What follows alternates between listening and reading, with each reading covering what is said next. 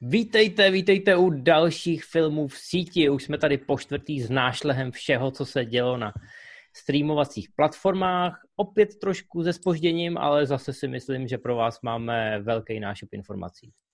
Čau. Všechny máme prázdniny, takže to spoždění si můžeme asi dovolit. Já myslím, že nám to projde. No ale teď právě díky tomu, že máme spoždění, tak eh, se toho hodně událo v posledních dvou týdnech a dokonce tolik, že tomu budeme věnovat jednu velkou masatou novinku na úvod. Už se nám po těch šesti měsících pandemie začínají hýbat ledy a filmy, u kterých bychom si ani ve snu nemysleli, že se dostanou skin na streamovací sítě, že obejdou ten klasický distribuční model, tak se pomalu začínají objevovat v našich obývácích. No, nedávno jsme viděli Greyhound s Tomem Hanksem, což byl velký film. Předtím to byl Artemis Fall, což měl být velký film, stál asi hodně peněz, ale dobrý film to nebyl. Ale teď už se dostáváme k projektům, které jsou tak nějak aktuálnější, respektive měli opravdu miliardové ambice, ale koronavirus zapříčinil, že se museli uh, změnit pravidla distribuce a distributory se začali přizpůsobovat. U Mulan je to teda velký milník, protože eh, to je film, který je bez eh, jakýchkoliv okolků velký blockbuster, 150 milionový. A všichni asi čekali, že Disney bude čekat do poslední chvíle. Disney nakonec se kousnul, protože přišly první čísla, co se týče počtu subscriberů na Disney+, Plus a vypadá to velmi dobře, 65 milionů, což je obrovský číslo za pouhých 9 měsíců, co ta služba běží. A navíc ještě ne úplně ve všech velkých globálních trzích. Jen tak pro srovnání třeba Hulu, který je tu s náma už hrozně dlouho, tak má nějakých 27 milionů. Sice teda pod dohledem Disneyho docela uspokojivě roste a časem bychom se mohli dočkat právě té dichotomie, že na Disney Plus bude ten rodinný obsah a na Hulu takový ty, řekněme, erkovější, náročnější témata, ale Disney roste obrovským způsobem a proto se rozhodli, že teda Mulan půjde na Disney+. Plus. Ale má to háček budete se za ní muset zaplatit, pokud Přesně máte tak. Disney+. Plus. Jak jsme, si, jak jsme si tady minule povídali, jaký je rozdíl mezi SVOD a PVOD a ty si říkal, to zná přece každý. Tak teď už se nám ta hranice začíná trošku rozmazávat a protože SVOD je samozřejmě subscriber video on demand, to znamená ten obsah, který si předplácíte měsíčně a máte přístup ke všemu. Netflix, ten, HBO, HBO Go a podobné věci. Přesně, ten all you can eat model. No a pak máte PVOD a to je Premium Video on Demand. Tam si platíte za každý jeden kousek. A to máme iTunes, Google Movies a spousta dalších věcí. No a ještě to nikdo nějakým způsobem nekombinoval, ale Disney teď přichází s... Oni říkají, že je to jednorázový, protože samozřejmě chtějí uklidnit uh, trhy, včetně kinařů, kteří jsou teď trošku v šoku, že se je snaží někdo oficiálně obcházet. A tak řekli, že to opravdu bude jednorázový experiment a že neplánují to dělat s dalšíma velkýma filmama. Nicméně, znamená to, že musíte mít předplacený Disney+, Plus, což je nějakých 15 dolarů měsíčně, pokud se nepletu. A potom ještě konkrétně, abyste mohli vidět Mulan, tak si koupíte lístek na ten konkrétní film. To znamená, zaplatíte si ještě nad rámec toho měsíčního předplatného 30 dolarů, abyste se mohli podívat na Mulan. Ta částka vypadá docela tučně, 30 dolarů je dost, ale musíte to brát tak, že průměrný vstupný do amerického kina je 15 dolarů v těch velkých městech. To znamená, že kdybyste chtěli na Mulan jít s rodinkou, řekněme tříčlenou minimálně, tak už jste v tom v podstatě za těch 15 plus 30, 45 dolarů. To znamená, že... jídlo a podobné věci? Přesně tak. Ne, ne, že by vás jídlo doma nic nestálo, ale ale ty úvahy těch analytiků, že za to těch 45 dolarů ten běžný divák nedá, myslím, že ukáže až čas. Viděli jsme to i u trollů, který, který byli jedním z těch prvních úspěšných experimentů od Universalu, eh, kde se ukázalo, že ty lidi ty peníze za to dají. Mulan je pohádka, uznávám, že není úplně jakoby dětská, není to, není to podle mě popelka kde automaticky dítě řekne, hele, je popelka, já chci vidět popelku, že jo. Nevím, jestli děti budou úplně volat po Mulan, ale mohlo by to tam nějakým způsobem zafungovat. Ve většině těch analýz čtu, že kdyby do toho šli třeba s nějakou Marvelovkou, třeba s Black Widow, takže by ten ohlas byl určitě větší. Hm, takže uvidíme, no. Jako oni za prvý nasazují tenhle ten hybridní model a zároveň samozřejmě na trzích, kde Disney Plus není, tak to půjde do kin, pokud ty kina samozřejmě budou otevřený. Takže u nás bychom to měli vidět někdy v září nebo v říjnu. Přesně tak. U nás bychom to měli vidět, vypadá to, že do Číny to půjde v relativně eh, rychlým sledu, to znamená, Čína je obrovský trh a už se tam otvírají kina, ale hlavně je to trh, pro který je ten film do jistý míry ušitej. To je podle mě taky jeden z těch důvodů, proč to s tím, tím modelem Disney vlastně zkouší.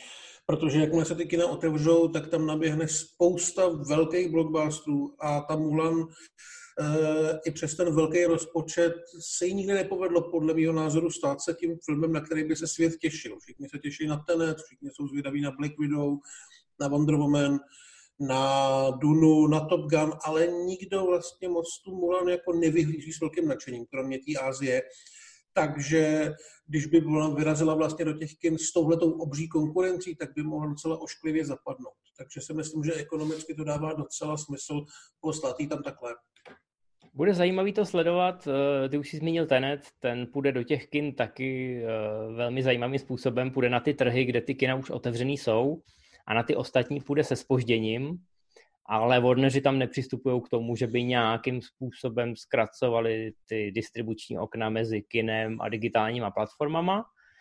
Takže každý studio si to evidentně řeší po svým, ale Mulan rozhodně není ojedinělá v tomhletom přesunu na digitální platformy a ten začátek září nám nabídne i další tituly, které jsme vyhlíželi v kinech a uvidíme je doma. Měl bych se objevit Bill a Ted, což je film, na který já osobně se hodně těším a v Americe to je kultovní záležitost, ale v Evropě moc ne. Já si myslím, že mm, ten film je v podobné pozici jako v loni Jay a Tichý Bob 2. Ty fandové si k němu cestu najdou a jim asi celkem jedno kudy a kde ho uvidějí, ale že by to mělo v kinech vydělat nějaký velký peníze, je podle mě trochu nesmysl, i přes tu slávu Keanu Reevese. Takže myslím si, že tohle je ideální pro ten film. Další věc, co se takhle objeví, je Antebellum, což je velmi ambiciozní horor, ve kterém hraje John Monet nebo někdo takový. A je to vlastně takový ten typ hororu, který zároveň bude být trošku jako politickým komentářem nebo sociálním komentářem. Vypadá to velmi zajímavě, ale já vlastně vůbec nevím, o čem to pořádně bude, jestli se na to těším nebo něco takového. Je to od producentů Uteč a my. Je to trošku v podobném duchu. A jsem na to zvědavý, protože na rozdíl od Byla a teda, kde jsme tak nějak očekávali, že by je mohl potkat tenhle ten osud, to je ten film na té hranici, to není ani hranice mezi Ačkem a Bčkem, je to prostě... Je fanbojovský film. Je to fanbojovský film v podstatě, ale tam, tam se to dalo očekávat, ten přesun na VOD a myslím si, že to nikoho bolet nebude, naopak se to asi dostane k víc lidem, než eh, kolik by jich šlo do toho kina. Ale to Antebellum, já mám pocit, že ty předchozí filmy, jak už jsem zmínil, Uteč a my, tak šli do toho kina a sbírali, sbírali takový ten pozitivní bas, tu šeptandu. Mm-hmm. A díky tomu se na to nabalili eh, relativně slušný peníze z tržeb a potom nějaký další nominace a případné ceny. Nevím, jestli to bude stejným způsobem fungovat, když eh, se to obejde a bude to přímo na streamovací sítě. Ta šuškanda fungovat může, ale tím, že to bude přístupný volně a lidi na to nebudou koukat v tom jednom termínu, kdy jdou všichni do toho kina o tom víkendu, že jo, tak je otázka, jestli se jim povede tu šuškandu znova do třetice rozběhnout. Já si myslím, že tady ještě důvod k tomu uvedení je takový, že na ten film se vlastně docela dlouho čeká. Ta kampaň byla velmi rozjetá. A když by se musel odkládat na příští rok, tak se to vzájemně trošku požere s Candymanem, který uh, si myslím, že bude cílit na velmi podobný publikum a byla by to škoda. Takže jeden musel trošku ustoupit. A jako asi to není vyloženě primární důvod, ale myslím si o tom taky někdo takhle přemýšlel. Samozřejmě je tady i reálná možnost, že to je strašná sračka a nikdo to doky nechce pustit, ale doufám, no. že ne. Já to beru tak, že Candyman bude spíš takový jako víc do slasheru a víc do toho tradičního hororu, když to tady bude hodně ten sociální komentář, je to vidět i na té záplece, my nechceme nic tak, prozrazovat. Tak, tak ale... jako to jistě, to jistě, ale oba ty filmy mají tu kampaň postavenou na tom, že to je uh, film, který řeší vlastně nějakým způsobem nebo nějakým způsobem reaguje na tu, uh, na tu rasovou problematiku a na nějaký ty sociální nerovnosti a podobně. Samozřejmě žánrově to bude asi trošku jiný horor, ale ta kampaň byla je a je postavená dost podobně, takže by to byla docela škoda, kdyby ty filmy vzájemně se požrali, když by oba byly dobrý. Mm, No Antebellum každopádně dorazí na začátku září, podívejte se klidně na celý trailer, který trošku něco naznačuje, eh, jestli vás to zajímá. No a mám pocit, že než budeme natáčet další filmy v síti, tak určitě ještě něco přibude. No uvidíme. Teďka je největší ta Mulan samozřejmě. Tam asi bude záviset uh, hodně na těch tržbách, jak na to budou reagovat ostatní streamovací platformy, ostatní studia. Já si osobně nemyslím, že se dočkáme uh, Black Widow na nějaký podobný službě, že spíš půjde cestou toho Tenetu, protože ty filmy mají velký úspěch i mimo Ameriku, takže není, není asi důvod se toho bát jako tý Mulan, která vlastně může v Evropě trošku vyhořet. Ale je možné, že další velký filmy to ještě letos takhle zkusí. No, uh, situace se mění každým dnem, je to vidět hezky i v Evropě, že jednotlivé země postupně zatahují za ty, uh, za ty brzdy a ty kina, divadla a podobné akce jsou samozřejmě první na ráně, protože jsou v úvozovkách zbytečný, nadbytečný. Eh, takže uvidíme. Sledujte Movie Zone, pokud chcete opravdu to aktuální zpravodajství, protože tam mám pocit, že skoro každý týden tomu věnujeme buď novinku nebo téma. No a my se příštích filmech v síti pokusíme to nějakým způsobem zase schrnout. Ale dokud teda sedíme doma a v těch kinech zas tak toho moc není, i když mě docela potěšilo, že teď třeba běžel Nolanův počátek, nebo u příležitostí výročí běžel Imperium vrací úder, tak aspoň občas nějaká taková vlaštovka se objeví, Teďka Ale... bude, v kinech, bude v kinech Palm Springs, který vlastně v Americe mm-hmm. taky bylo za docela veliký peníze prodaný na Hulu za 17 milionů, nakonec toho o nějakých čachrech údajně bylo dokonce 22 milionů, my to uvidíme v kinech. Dost se na to těšíme teda, nebo minimálně já. A je aspoň trošku na co chodit. Není to tak hrozně jako třeba před měsícem. Je to pravda. V době, kdy vychází tenhle ten díl, tak Palm Springs už je v kinech, takže na něj zajděte. Ale pokud budete mít i potom hlad, tak tady jsou naše tipy na to, na co koukat doma. Máme pro vás jako obvykle čtyři filmy a jeden seriál, to by vám mohlo na chvilku vydržet a můžeš to vykopnout. No, tak já to vykopnu filmem, který ty jsi napsal na první místo, takže ho přeskočím a dám to druhý, abych měl svoje. A začneme něčím, co je asi oficiálně umělecky hodnotný, protože to najdete na aerovodu a je to Ztratili jsme Stalina.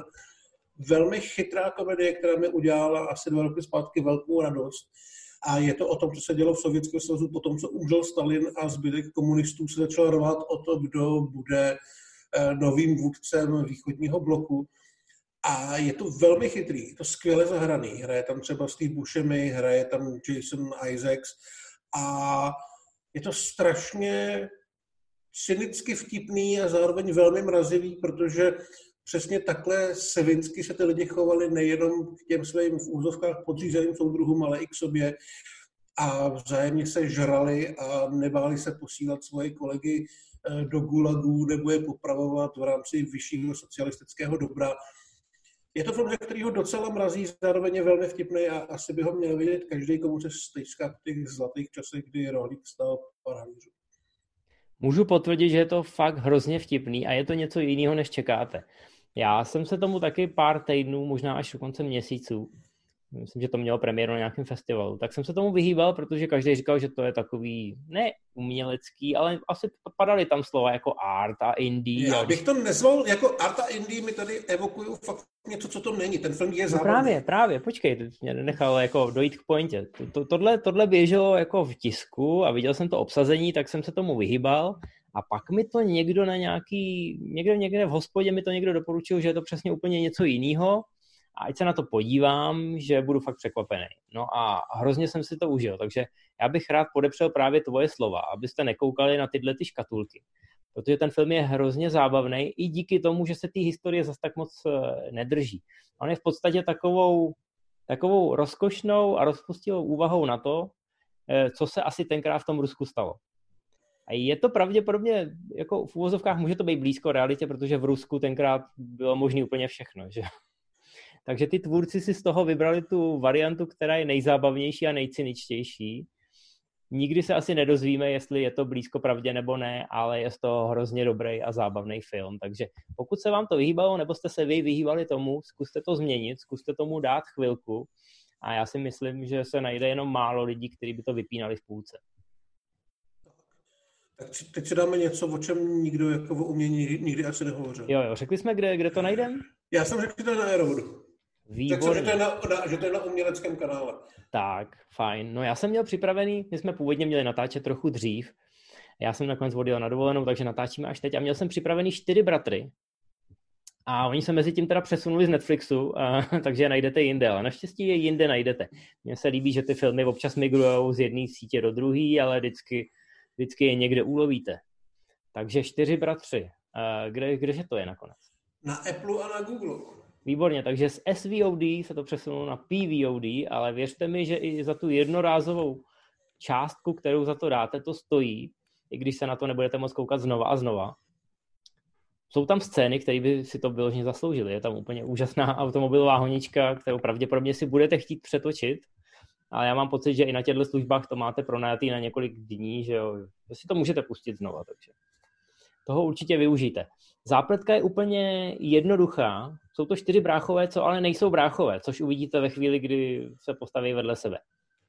Protože jedna stará milá paní eh, jim dělala pěstonku a tu teď někdo zabil. A oni se teda sejdou a rozhodnou se to vyšetřit. A protože to jsou trošku sígři, tak mají velmi neortodoxní metody a díky skvělému castingu si je oblíbíte velmi rychle. Je tam Mark Wahlberg, je tam Tyrese Gibson v jedných ze svých vlastně dobrých rolí, asi můžeme docela říct. Je tam André Benjamin, Gareth Hedland, jako západ, jak se tam objeví Chivitel Ejiofor, je tam Terence Howard, to to docela dobrý casting. A Hedland je tam výborný, to je podle mě jeho první role, kdy jsem na něj změnil názor. Že to není jen takový nějaký hezounek, nebo tak. herec jedný role. Uh, no je to teda předělavka westernu s Johnem Waynem, takže má to takový westernový feeling, sice se to odehrává v zasněženém Chicagu, ale všichni jsou tak nějak správně drsní a furt si dávají to hrozně přes držku, i když to jsou teda ti jakože bráchové. A točil to John Singleton, což je specialista, nebo byl, on už bohužel není mezi živými, na takový ty filmy o tom, uh, o těch drsných čtvrtích a o těch lidech, co tam žijou a buď grillujou, nebo někoho mlátějí. A tohle se mu jako velmi povedlo. Myslím, že tam je skvělá přestřelka, která má dokonce někde možná i skvělý making of, kde vidíte, jak navrtávali cely, do kterých dávali malý výbušniny, aby to efektně bouchalo. Má to fakt stylový finále a je to takový příjemný old school, ve kterém teda Mark Wahlberg je podle mého názoru malinko srandovní, ale dá se to. On jak je prostě takový drobný, tak vypadá hrozně spěšně, když se hraje na. Ale Singletonovi, já nevím, jestli mu tenkrát dali hodně peněz, nebo jestli měl zrovna dobrou náladu, ale ten film je neuvěřitelně epický. To, to jak uh-huh. říkáš teď, ta, eh, teď tahle scéna, a těch scén je tam hned několik a jsou tak jako pečlivý a vynalézavý, že třeba i jako pouho, pouhá honička, kdy ty čtyři bráchové nahánějí někoho, mám pocit, po nějakých školních chodbách a pak ho chytnou, tak je to je v tom úplně jako ta čirá radost z toho řemesla. Uh-huh. A úplně přehlídnete, že ten film je třeba v úvozovkách o ničem, protože mi připadá, že ty herci jsou obsazení přesně do té škatulky, že ani moc nemusí hrát, protože to jsou prostě oni.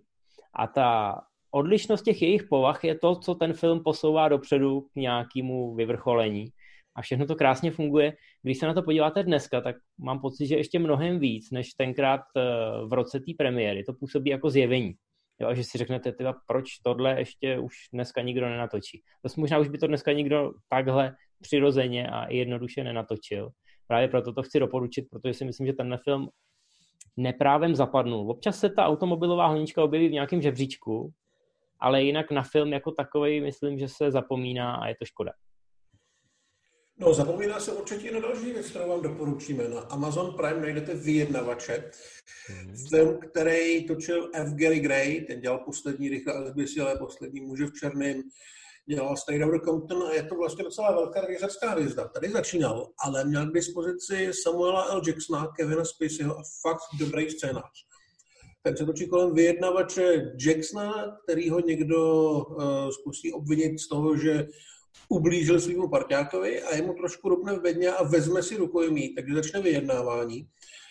A samozřejmě je to trochu složitější, protože ten zločinec v tomto případě, který zločinec samozřejmě není, je člověk, který zná všechny ty postupy, jo, takže se se všema těma svýma bývalýma kolegama, který se ho pokouší ukecat, naprosto vytírá zadek a vyžádá si právě Spaceyho, který je z jiného oddělení a on ví, že nejde v nějakém tom kšeftu, do kterého se ho možná pokouší namočit, zároveň Spacey ho rozhodně nebere jako nějakou oběť, takže ti dva se přijdou docela tvrdě po krku. A ty dialogové přestřelky jsou naprosto výborný. Ten film je strašně napínavý. Je to super, je tam i několik zvratů. Eh, jeden ze zvratů je možná to, že Samuel L. Jackson má vlasy. A...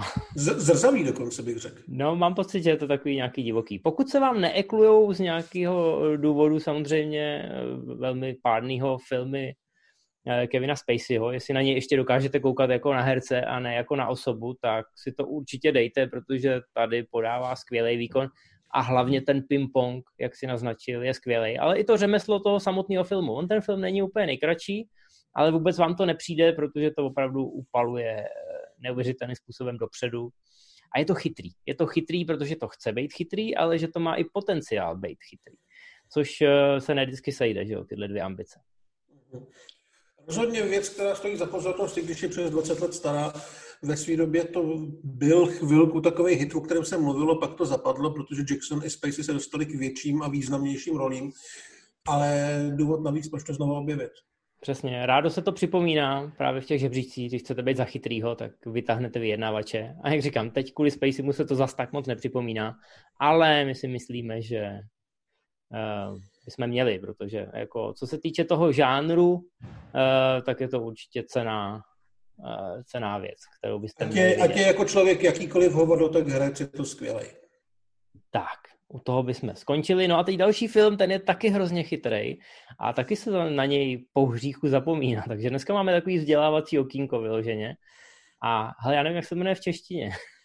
Adjustment Bureau.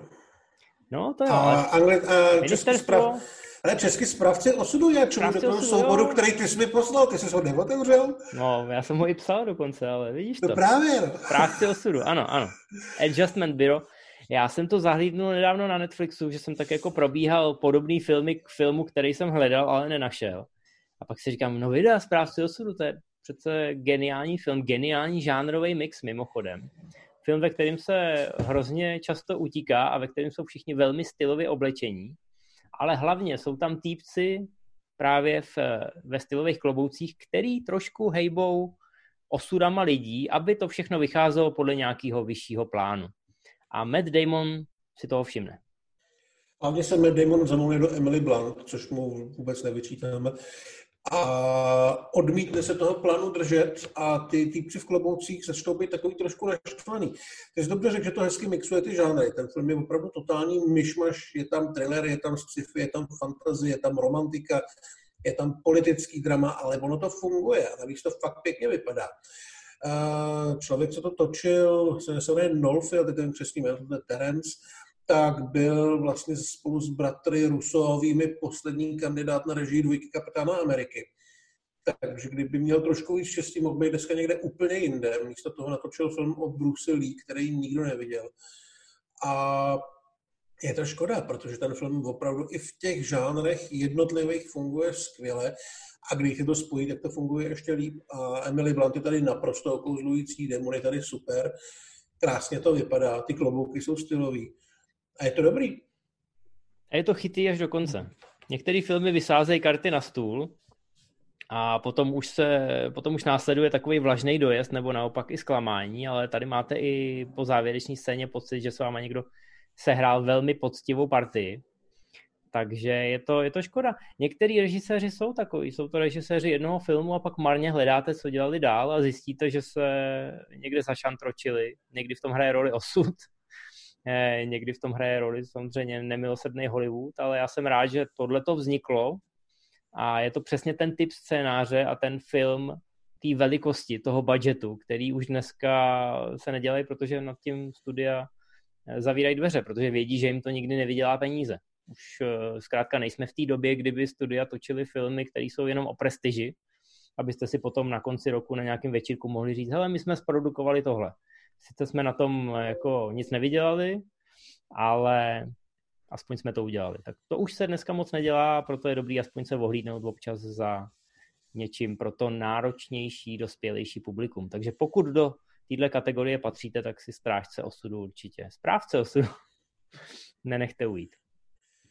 No a jdeme na seriál, který ty jsi mi hrozně dlouho nutil a, a dělal jsi dobře. Měl by si se stydět, že jsi ho neviděl, že jsem ti ho musel doporučit.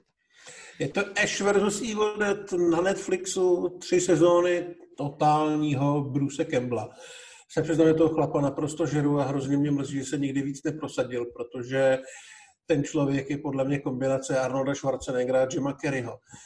A tady se samozřejmě vrací ke své nejslavnější roli z Evil Dead Sama Raimiho, který režíroval jednu z epizod a produkoval to. Jeho Ash už je tady samozřejmě trošku starý, ale je to furt stejný tele a hovado, jako třeba v Armádě temnot. Ten film má blíž k Armádě temnot, než k prvnímu Evil Dead. Není to zdaleka jako regulární horor, i když ty děsivé scény tam fungují tak, jak mají. Pořád je to o tom, že tam běží Bruce Campbell, hláškuje, má motorovku, brokovnici a je tam spousta krve a násilí a je to fakt dobrý. Eh, je to hrozná zábava. Sam Raimi s Campbellem tak dlouho poslouchali, že by se k tomu měli vrátit, až potom uzrál čas na to vyrobit tenhle ten seriálový projekt, který začíná, to je hrozně zábavný. Já jsem viděl jedna a půl sezóny, kdysi dávno, když to začínalo. Hrozně mě to bavilo, ale pak jsem to opustil, protože mě nebavilo čekat na další díly. A teď, když jsem zjistil, že je to na Netflixu, tak jsem to začal dokoukávat. A zároveň, jak jsem ti to doporučil, tak jsem se podíval na, na pilot, abych věděl, jestli, jestli to furt jako je dobrý. Ten Nebo jestli je výborný. Jestli ti nedoporučuji úplnou tu. Ten pilot je geniální v tom, že za prvý se velmi stylisticky drží úplně původního Evil Dead. Eh, ať už jde o kamerový záběry, ať už jde o střih, nebo třeba o ty fantastický gore efekty, protože ty jsou v tomhle seriálu teda na dřeň, jo? Prostě praktické efekty, spousta umělý krve, střev a všeho, co máme rádi eh, v těch indie osmdesátkách, tak ta, Raimi se do toho vrátil a podle mě musel mít úsměv od uchu a kuchu, protože to tam krásně funguje. Ale ten seriál potom se trošku změní, jo. Eh, z toho vážnějšího hororu už to jde potom do regulérního sitcomu, takže už se moc nebojíte o ty hrdiny, ale v podstatě o to nejde, protože vy víte, že Ash, i když je tele a i když spoustu průšvihů způsobí sám, takže se z toho vždycky dostane. Tak o to vůbec nejde. Takže vám jde o ty hlášky, jde o ty krásné gore efekty a o to, jak se s těma nemrtvejma furt zametá a o ty průšvihy, který samozřejmě jak Ash, tak ten Necronomicon neustále chrlí ale bavilo mě to i po mírné změně toho žánru a hlavně mě tam baví ty vedlejší postavy, jo? ten Pablo a ta holka, to, je to skvěle obsazený a oni, oni perfektně fungují jako ta, ten mezigenerační most, jo? protože oni jsou v tom věku těch diváků, který koukají na toho, na toho stárnoucího Eše a dělají si z nich trošku, dělají si z nich trošku srandu, že jo? prostě neberou ho úplně vážně. Takže to, to na mě fungovalo úplně skvěle a je, v tom cítit ty uh, Raimiho ruce. Jo? Že i když nerežíruje ty další epizody, tak evidentně dokázal vybrat skvělý uh, režiséry a vždycky hrábnout do toho scénáře nebo do toho děje, takže to dává smysl a je to skvělý rozšíření té původní trilogie.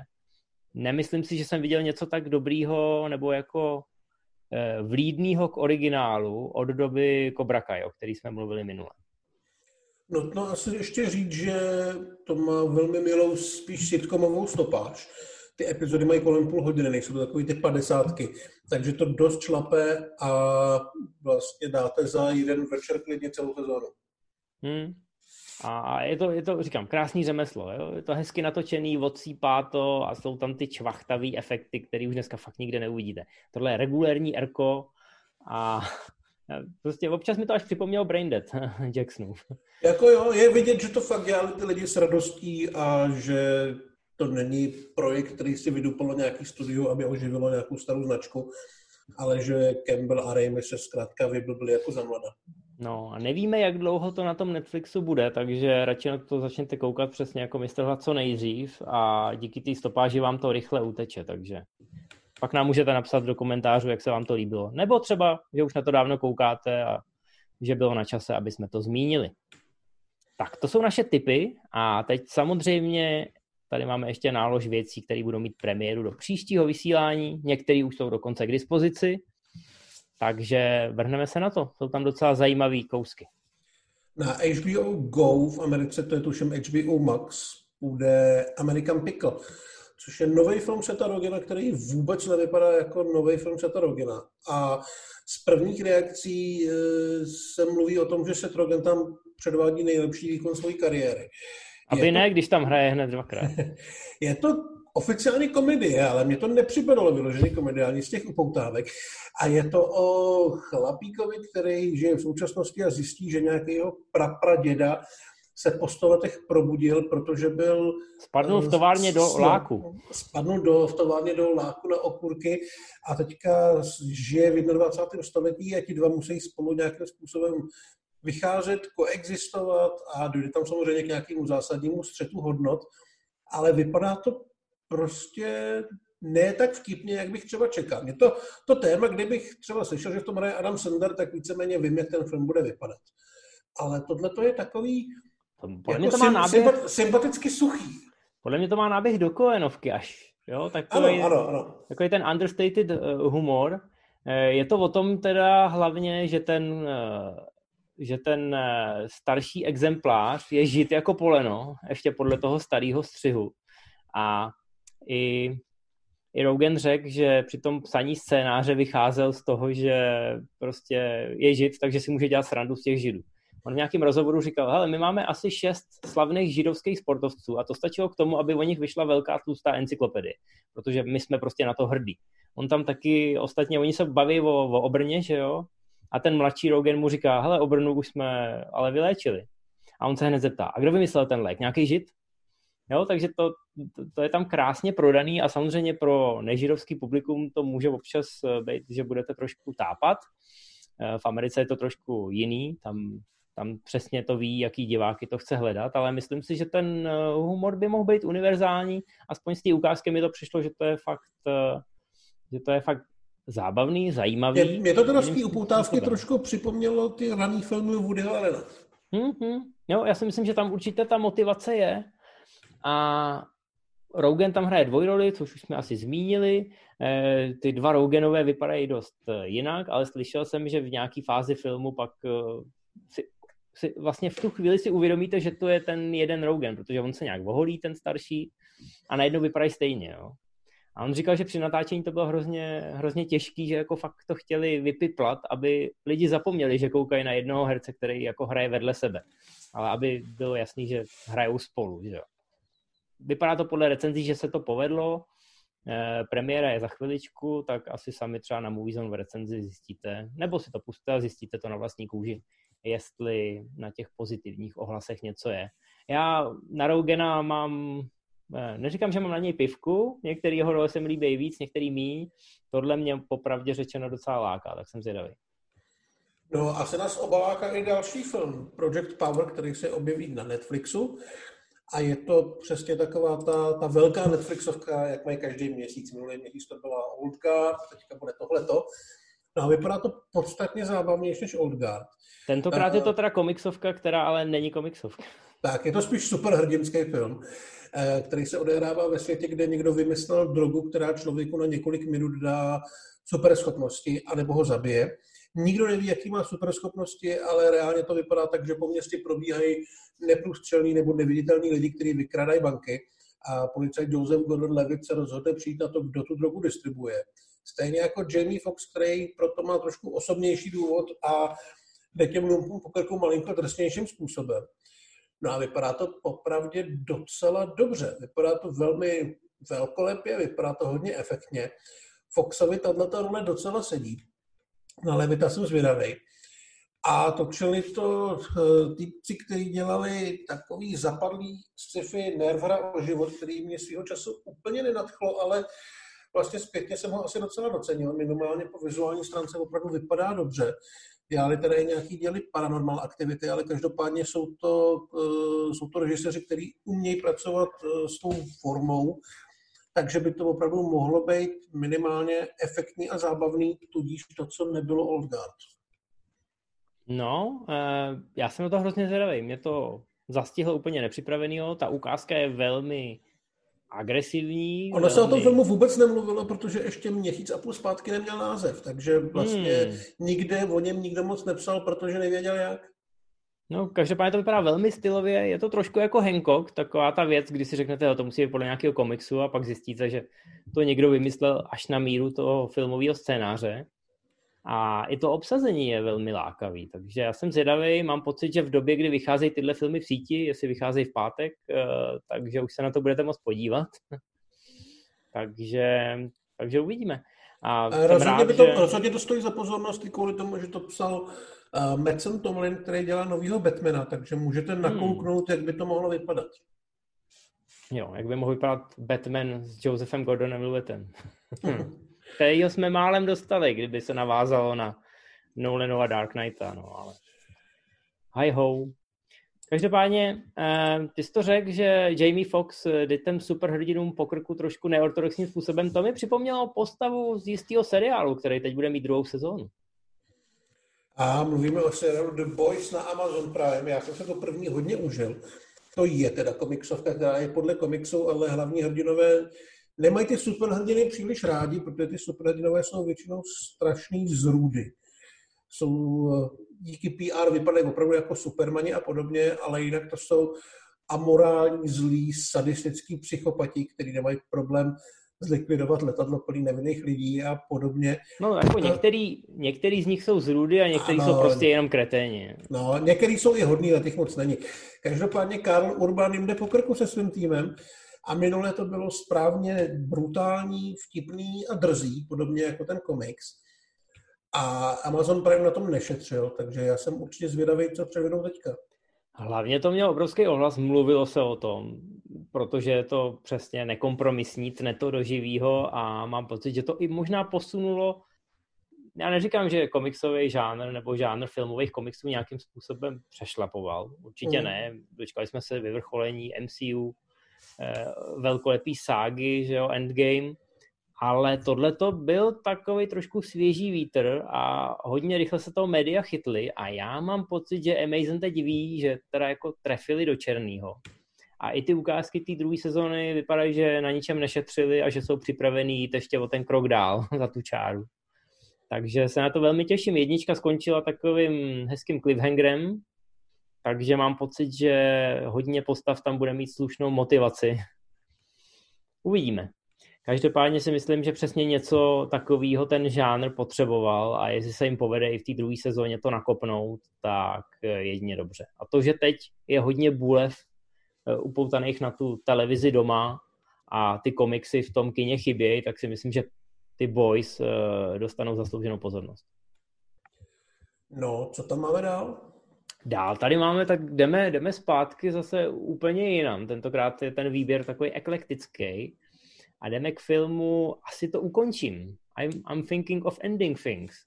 Což je věc, o které jsem taky ještě nevěděl před pár dnama. Netflix je v tomhle dobrý, že vždycky vyplivne tu ukázku a řekne, za dva, tři týdny se na to můžete podívat a jde o nový film Charlieho Kaufmana.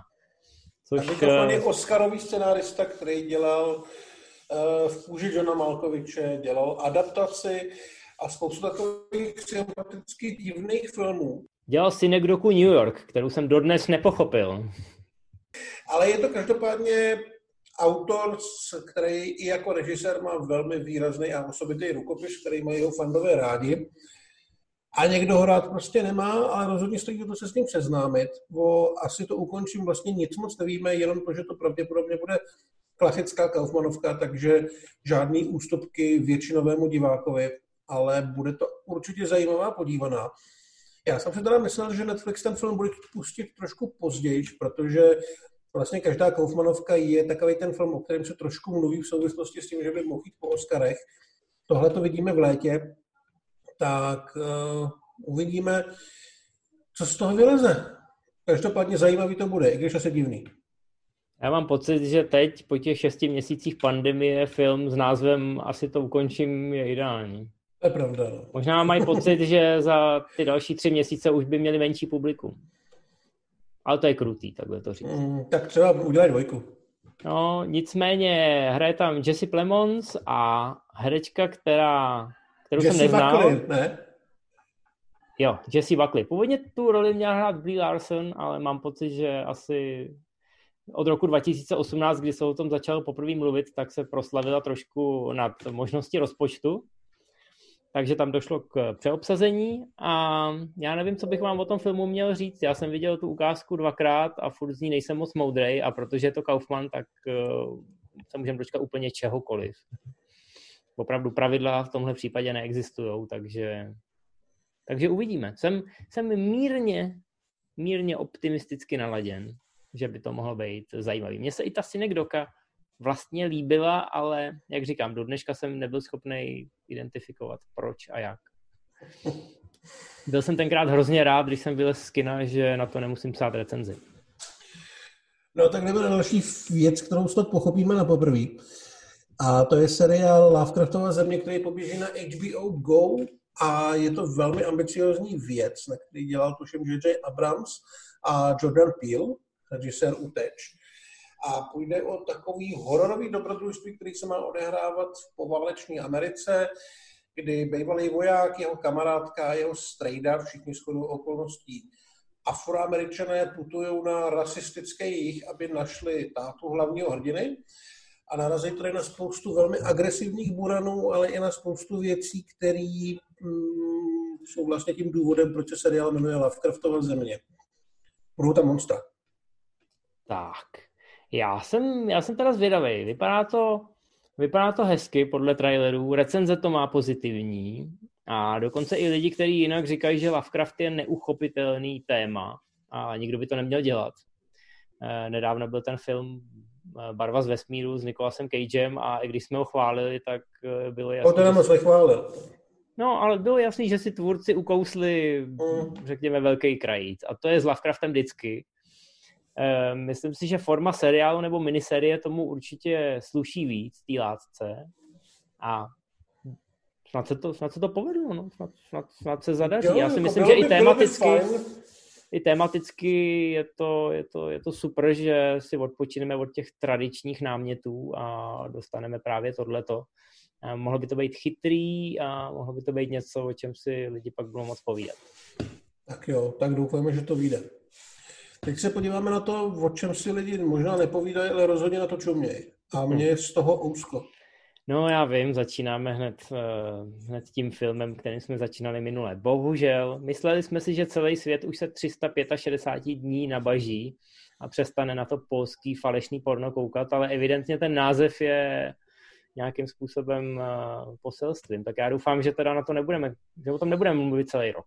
No já doufám, že ne. Já snad lidi jako nemají Pornhub nebo co, já nevím. Já doufám, že se objeví nějaký vyzývatel, no. Charlie Theron evidentně nestačila jako v Old Guard, protože zůstala no. daleko za daleko za 365 dněma, co se týče světové popularity. No a mezi seriálama...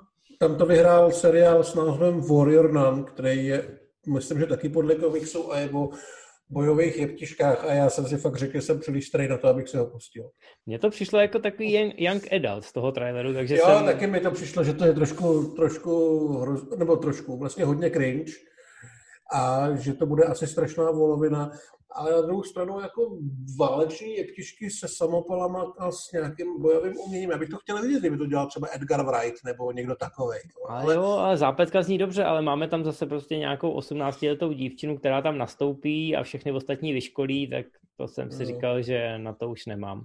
Ale okamžitě to vyskočilo i v tom českém žebříčku na pár dní eh, na první místo, tak jsem si říkal, že nás asi čeká něco podobného. Ale bylo to teda těsně před Dark, což mě samozřejmě mrzí, protože Dark tady chválím, kudy chodím a říkal jsem si, že ta třetí sezóna konečně by mohla oslovit široký publikum a bylo to opravdu jako takhle, takhle kousíček.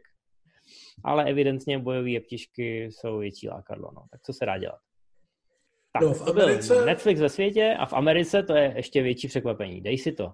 Tam vyhrál Lorax, což je divný animák podle knížky doktora Zuse, který dělá hrozně divný pohádky. Dělal Cat and the Head, dělal uh, Hortna, dělal, jak se jmenuje ta, ta, uh, ta vánoční věc? Uh, Grinche. Dělal Grinche, no. Tak tohle to je o Loraxovi a o nějakých stromech tuším a myslím, že ho dabuje Danny DeVito a ten film je starý už pár let že to nebyl nějak buchví jaký hit, ani nějak jako buchví jak dobrá pohádka, ale v Americe je Dr. Zeus, uh, Dr. Zeus oblíbený, takže Lorax asi taky.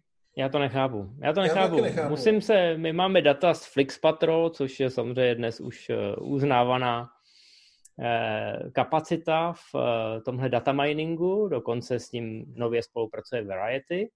A já se teda musím zeptat Tomáše Vyskočila, který za Flix Patrol stojí, jestli tam není nějaká chyba v Matrixu, protože je mi to fakt divný, že zrovna Lorax takovým způsobem vyskočil. Myslím, že i Charlie Steron si musela vygooglovat, co to sakra je, protože skončil těsně před Old Guard a musím připomenout, že Old Guard se Netflix prsil, jakože to byla úspěšná premiéra a úspěšný release. Pak a byl tam... reálně? No byl, říkali, že v prvních čtyřech týdnech to vidělo 70 milionů domácností, což je teda pořád míň než uh, Extraction uh, s Hemsworthem, ale... Ale je to první akční film režírovaný ženou jiné než bílé barvy pleti, ty burane. No ano, ale o oranžový... To je to podstatný. O oranžový kočce Takže to je sračka. O oranžový kočce s vousama jsem v těch eh, press releasech nic neslyšel. A najednou tady je. Takže je, je to takový, je to takový nevyjasněný. Myslím si, že by z toho mohla být hezká epizoda seriálu Unsolved Mysteries, což je shodou okolností nejpopulárnější seriál v Americe. To byl velmi elegantní oslý můstek. Já jsem dneska mistr oslých můstků. Nicméně to chápu, protože američani mají přesně tyhle ty seriály rádi, jakože někde někdo zmizel na parkovišti před 15 lety a pak se tam po 15 letech objevilo na zemi něco. Jo, a potom jsou celý ty epizody a jsou tam ty rozhovory a je to celý takový jako velmi intenzivní. Chybí tam je, to, je, ten... je tam taková ta, taková ta tajemná hudba vždycky, že Tak, no. Už tam chybí jenom ten Jonathan Frakes na konci, který ti dá hádanku, jestli se to opravdu stalo nebo ne. Zvěřte, nevěřte, ale hele, i u nás to vyskočilo docela vysoko. To je prostě taková ta dokusérie, na kterou lidi čumějí. No. A Netflix už pochopil, že ten většinový vkus je v tomhle tom. Takže podle mě nás do budoucna čeká spousta reality show a pak tyhle, ty, tyhle ty věci. No. Já chci dvojku tuhle tu handle, tohle mě nezajímá. No, hele, lidi koukají i na Floor i Sláva, která, což není o ničem jiným, než že zatopíš v eh, obývák eh, spoustou vody, nasvítíš ji ze spoda oranžově a pak tam necháš lidi legračně padat. To už je opravdu jak natoč to s novotným. No. S, s Hrubešem. S Hrubešem. Jo, s Rubešem, no jasně. A Novotný co měl? Neváhy a toč. Ne, počkej, na tož to měl, na tož to měl rychlý a neváhy a tož měl Hrubeš a Novotný a, neměl nic. Výborně, ano, Novotný měl ty svoje... No, no. hele, úplně jsem se Novoty, dobroty. Podle mě by to měl Netflix koupit, aby jsme si mohli udělat maraton. Aby jsme si mohli udělat dobře, ano. A jakmile Netflix zjistí, že Češi mají eh, svůj vlastní žánr těch svých buranských show, tak si myslím, že se tam objeví hned po těch českých filmech, který se tam teď No, vtip za, vtip za stovku by to mohl být. No, vidíš to. Nedávej jim nápady, hele, ještě. Mm. Třeba na nás kouká někdo od nich. Dobrý, no, hele, tak eh, aby jsme zjistili, co teda běží v těch Čechách, tak eh, zase tady máme polský porno 365 dní a Money Heist alias Papírový dům, španělská série, která eh, se hodně točí a, a hodně se jí sláva hvězd dotýká. Evidentně tam chybějí ty české filmy, evidentně jich je málo Netflixe. Měl bys to tam sypat pod tlakem, ať se nám to dostane do těch žebříčků, že jo? Jo, bude mít radost. No. no jdeme na HBO Go. Uh, tam vládne Disney ve světě s Ledovým královstvím 2, což vlastně asi nikoho nemůže překvapit. Uh, hele, HBO Go, to, to tady vlastně už nemusíme vůbec nic řešit. Ledový království 2 a hra o trůny a v Čechách no. Ledový království 2 a teorie velkého třesku. Tady se nic nezměnilo, tady prostě jedeme podle zaběhnutých pravidel a ty lidi na to budou koukat asi do skonání světa. To jsou, to, jsou, to, jsou, to jsou dva seriály, které se jako vrcholně vyplatily. No a Amazon ve světě, tam nám dělá Amazon radost, protože tam vyhrál mezi filmy Parazit. Oscarovka, kterou nechtěl nikdo pořádně koupit ani do českých kin, protože jí nikdo moc nevěřil, protože divný korejský film s divnýma lidma, kteří dělají divné věci. Nakonec strašlivá pecka. A to samé platí i o seriálu, protože na Amazonu ve světě vyhrál Yellowstone eh, v seriálu, ve kterém hraje Kevin Costner, eh, dělal ho Taylor Sheridan, scenárista Sicaria, režisér Wind River a takový poctivý, moderní, drsný western, na kterým se nešetřilo jedna z nejlepších Costnerových rolí a momentálně jeden z těch nejvíc přehlížených seriálů. Na Amazonu se mu sice daří, ale jinak se o něm zas tak moc neví, ne tak, jak by se zasloužil. A je to dobrý. Ale ten náskok na Amazonu má teda obrovský, to, to se nedá ani s ničím srovnat. Druhý titul, který je pod ním, mám, mám pocit desetinu těch zlídnutí. To znamená, konečně bych se na to měl taky podívat, abych to Já třeba jsem, udržel v tom žebříčku do třetice. Já jsem někde četl nějaký článek o tom, že eh, Amazon se vlastně uh, snaží profilovat jako streamovací služba pro, pro fotry. Tudíž tam jsou věci jako Bosch, jako Jack Ryan a podobně. Takový ty klasický nějaký jako detektivky, v tomhle případě western, takový ty chlapský věci, který mm. si člověk pustí a otevře si k tomu pivo. A já jsem za to rád, protože všechny ostatní služby se od toho vlastně dávají ruce pryč. Netflix to hodně tlačí přes ty young adult věci, jako je nejenom ta Warrior Nun, ale i ta uh, artišovská věc, která vyšla před pár týdny, já už jsem zapomněl, jak se jmenuje. Víš, co myslím?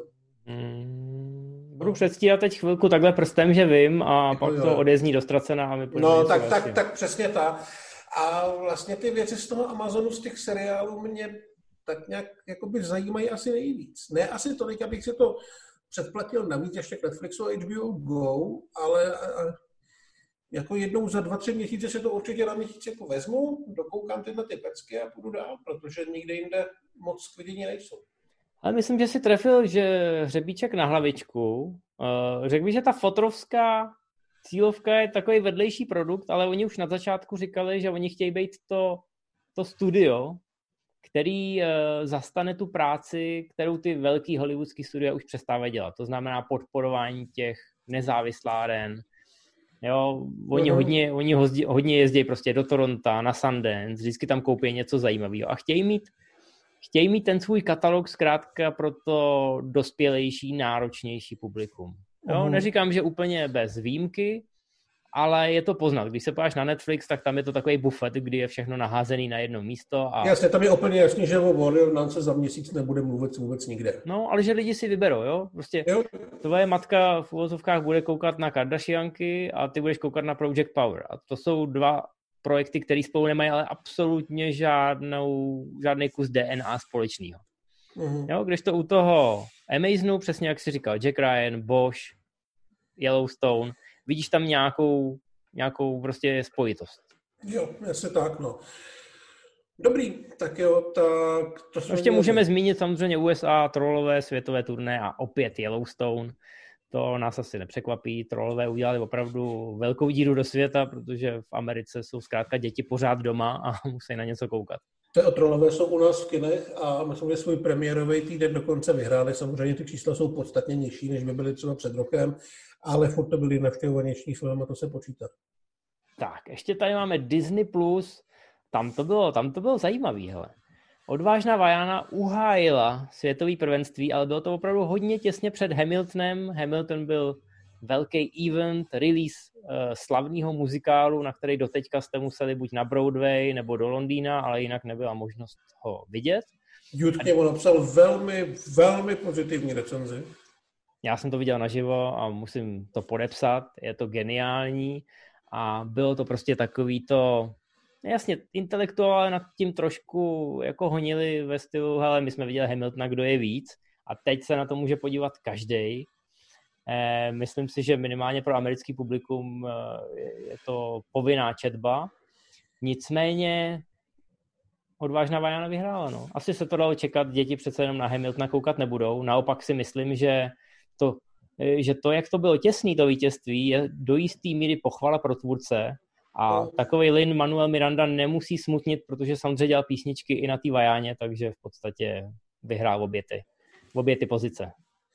Co se týče seriálu, tak ve světě to vyhráli Simpsonovi, protože to jsou Simpsonovi. Ale... Ale bylo to trošku těsný, protože za nima skončil Mickey Mouse Clubhouse. Uh, Mickey Mouse huská podívaná pro mrňavý diváky a uvidíme, jak to dopadne příště. Simpsonovi jsou na tom prvním místě už docela dlouho, bylo by fajn to trošku změnit. No, měli bychom zmínit, že Mickeyho klubík, eh, to je něco jako pro nás byla Vega nebo Magion. Mm. Jo, a je to mimochodem takový pořad, kde jsou různý takový ty pohádky a animáky, ale zároveň jsou tam vstupy ze studia, kde je vždycky nějaký moderátor nebo nějaká plišová postava, třeba Mickey Mouse, a kolem ní je spousta těch dětí. A tam začínala spousta herců. Začínal tam Ryan Gosling, začínal tam Justin Timberlake, já, Britney Spears. Hmm. Prostě spousta těchto těch uh, mladých herců byla původně osmiletá, sedmiletá a jako proháněla se tam kolem obřího, přerostlého plišového Mickey Mouse. Ale hlavně na tom vyrůstalo několik generací dětí, které už dneska děti nejsou, ale mají asi spoustu času a jakmile eh, Disney Plus vyhodil celý archiv toho Mickey Mouse Clubhouse na internet, tak na to prostě koukají a honějí zpátky nostalgii. Proto to skoro dohnalo ty Simpsonovi, bylo to opravdu hodně těsné. No, půjdeme na Ameriku, tam vyhrálo Ledový království. Ty tady píšeš jedničko, byla to no, jednička? ne, je to dvojka, je to dvojka. Je to dvojka. A ještě těsněji před Hamiltonem, protože když už má Hamilton někde slavit úspěch, tak to bude asi spíš v té Americe než někde jinde. A seriál zase, zase jsem snově, no. Tady čím více času mění, tím víc zůstávají stejný. Je to tak, ale Hamilton bude mít podle mě dlouhý nohy, teď se navíc chystají, eh, blíží se americké volby, takže si myslím, že to zůstane pořád v té popularitě vysoko a uvidíme, třeba příště, třeba to tam příště spadne. Já jsem teda hodně zvědavý na český žebříček, ten vždycky vyhlížím eh, s, s velkým napětím, zvlášť na tom Netflixu. Já vždycky, když se tam přihlásím, tak samozřejmě, když jsem v Česku, tak ten žebříček vidím, takže vidím, jak se tam střídají ty věci na těch prvních deseti postech, ale furt jsem zvědavý, kdy se tam probojuje nějaká ta česká věc, jak tam zase přibyla další várka, je tam už tady dokonce i s tebou mě baví svět, tak kdy jindy by měli Češi zaúřadovat, než u nejoblíbenější české komedie posledního století. Věříme vám, Češi. Jděte do toho, udělejte nám radost, ať můžeme ovládnout lokální žebříček a můžeme jo, a porazit, tady... porazit polský softporno. Přesně.